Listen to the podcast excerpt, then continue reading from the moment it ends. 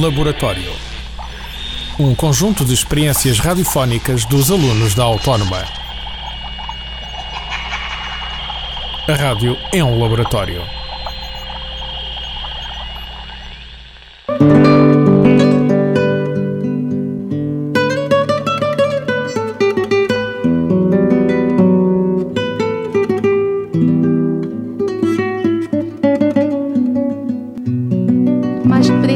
Mais alto, mais longe, declarou Gá Coutinho justificar os seus trabalhos. Esta máxima, com que iniciamos este primeiro programa, é lançada ao mundo pela primeira vez por aquele que foi o grande apóstolo da aviação francesa, o capitão Ferré. Estes dois grandes aviadores portugueses partilharam o mesmo querer, voar alto, sempre mais alto, cada vez mais alto. Dar a conhecer a vivência humana de uma grande personalidade histórica vai ser o nosso objetivo.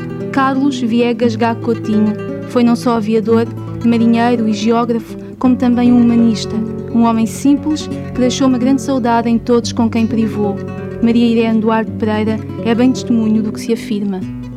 É uma pessoa que eu não posso esquecer e que muitas vezes toda a gente fala nele na altura do, do, do aniversário, da sua morte, e ninguém se lembra da parte humana do Gá Coutinho, que realmente ele foi um humanista e uma pessoa com um coração do tamanho do mundo, como grande foi o facto que ela aconteceu aquela viagem, não é? Que o catapultou para a história de Portugal e que fez dele realmente uma figura grande, e, embora modesto, mas uma grande figura para a aviação portuguesa. Uh, havia alturas também em que ele saía da Sociedade de Geografia à hora de fechar, que era aí por volta das sete e meia. Muitas vezes ele me acompanhava, eu e ele, até aos restauradores, ao Condes, ao pé de Condes, onde eu aguardava o elétrico para os prazeres e o Gago Coutinho da Estrela. Muitas vezes até vínhamos no mesmo elétrico e eu saía na rua Saraiva Carvalho, perto da pastelaria Tentadora, porque morava ali na zona de Campo de Ourique. E o Gago Coutinho seguia para a sua casa. E, ultimamente, ele usava a sua boininha já muito velhinha, os óculos com o elásticozinho atrás da cabeça, para não lhe caírem, e tinha um gesto peculiar que era juntar as mãos, duas à frente dele, viradas para cima. E havia muita gente que lhe ia pôr dinheiro nas mãos, julgando que ele era um pobre. E eu admirava-me de ver as pessoas irem pôr moedas nas mãos e depois das pessoas passarem a dizer: Então, Sr. Almirante, julgam que o senhor que é um pobrezinho, estão-lhe a dar o dinheiro. Ele assim: Pois é, ninguém me conhece. O Sr. Almirante não diz nada, não, eu levo e dou à minha irmelinda, à minha criada. E era assim, portanto havia muita gente que não o conhecia. Talvez por isso ele tivesse ficado muito sensibilizado quando o meu primo lhe fez continência, porque ele diz que realmente a maioria das pessoas passava por ele como cão por vinha vindimada, ninguém lhe ligava.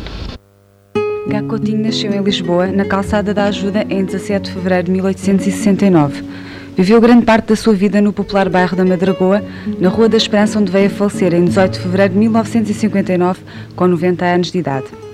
Neste bairro típico de Lisboa, Gá Coutinho era conhecido de todos. Os miúdos cruzavam-se com ele diariamente e espontaneamente havia convívio. Todos os dias ele saía. Tô, ai, sim, sim. Todos os dias ele ia dar a sua voltinha. Era engraçado. muito Lisboa, não? Assim Eu, ai, de assim, eu acho que sim. E, e como digo, era muito engraçado ver os miúdos aqui a correrem atrás dele. Olha o Sr. Almirante, olha o Sr. Almirante. Era uma coisa. Vá, vá. Eu já andava assim a dar aos miúdos, desconfiam o senhor Almeirante, claro, aquilo era logo tudo, era o senhor Almeirante, não é? E depois a ter a mãozinha na algemeira e a dar dinheiro aos miúdos. Joia. Pobres. Se o nome de Gá Coutinho chegou até nós por ter sido o primeiro a atravessar o Atlântico de avião, não podemos esquecer a importância do geógrafo.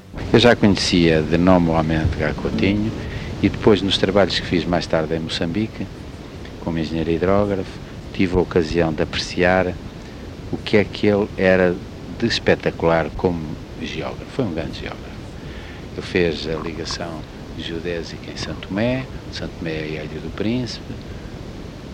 Há aqui uma graça, eh, hoje há computadores, naquele tempo não havia, ele teve que fazer a compensação da ligação de Santo Tomé à Ilha do Príncipe e aquilo deu origem a um sistema de equações que eram cento e tal equações a cento e tal incógnitas e ele levou nove meses a resolver isso por método de redução das incógnitas, trabalhando todos os dias uma data de horas.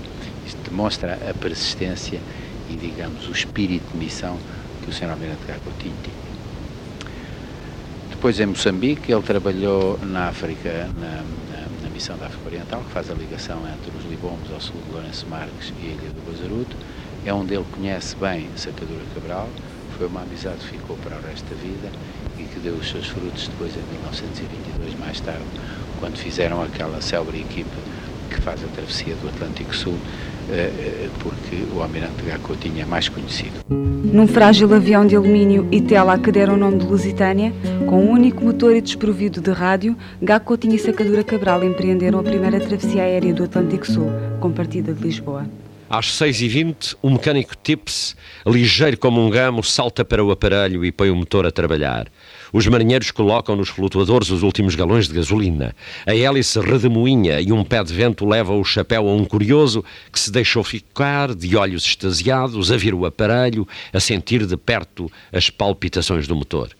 À porta do centro de aviação assoma a figura insinuante e sorridente, sim, sorridente, do comandante Gago Coutinho. É no seu melhor sorriso que ele diz para os jornalistas que o cumprimentam: Olá, meus senhores, que é como quem diz: Estão bons, também eu, muito obrigado. Boa viagem, comandante, boa viagem. Obrigado, meus senhores, obrigado.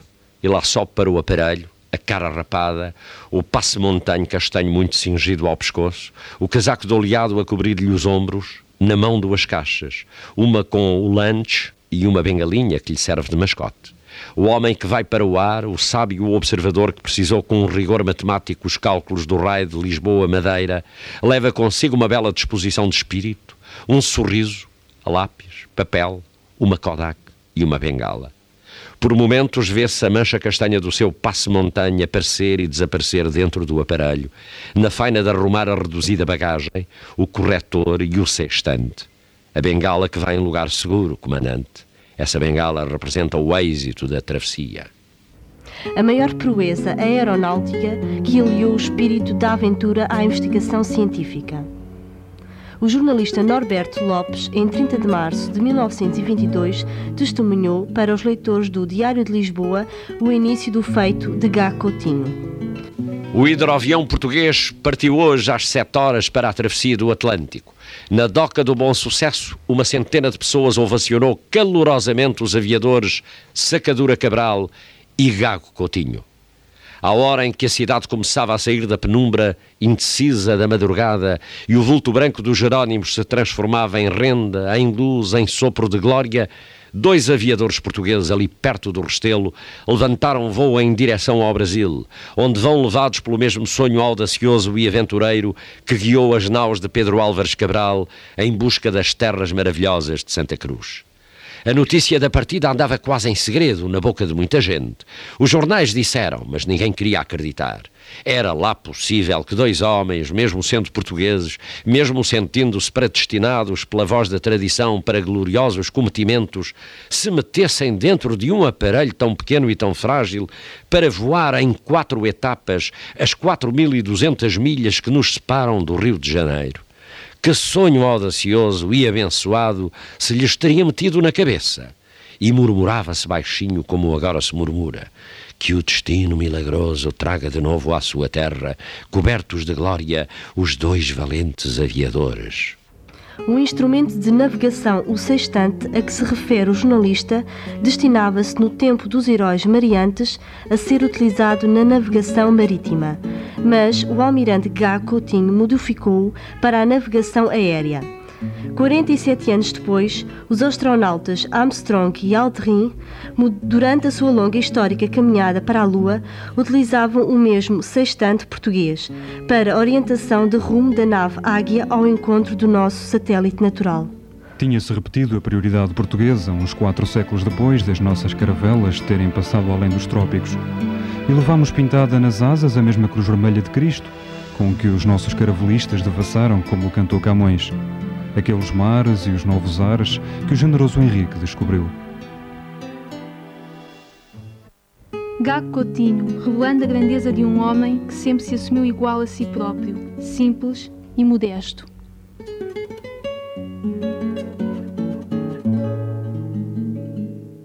Este programa foi gravado nos estúdios da Universidade Autónoma de Lisboa. Laboratório um conjunto de experiências radiofónicas dos alunos da Autónoma. A rádio é um laboratório. Este e outros programas disponíveis para ouvir e descarregar em radioautónoma.com.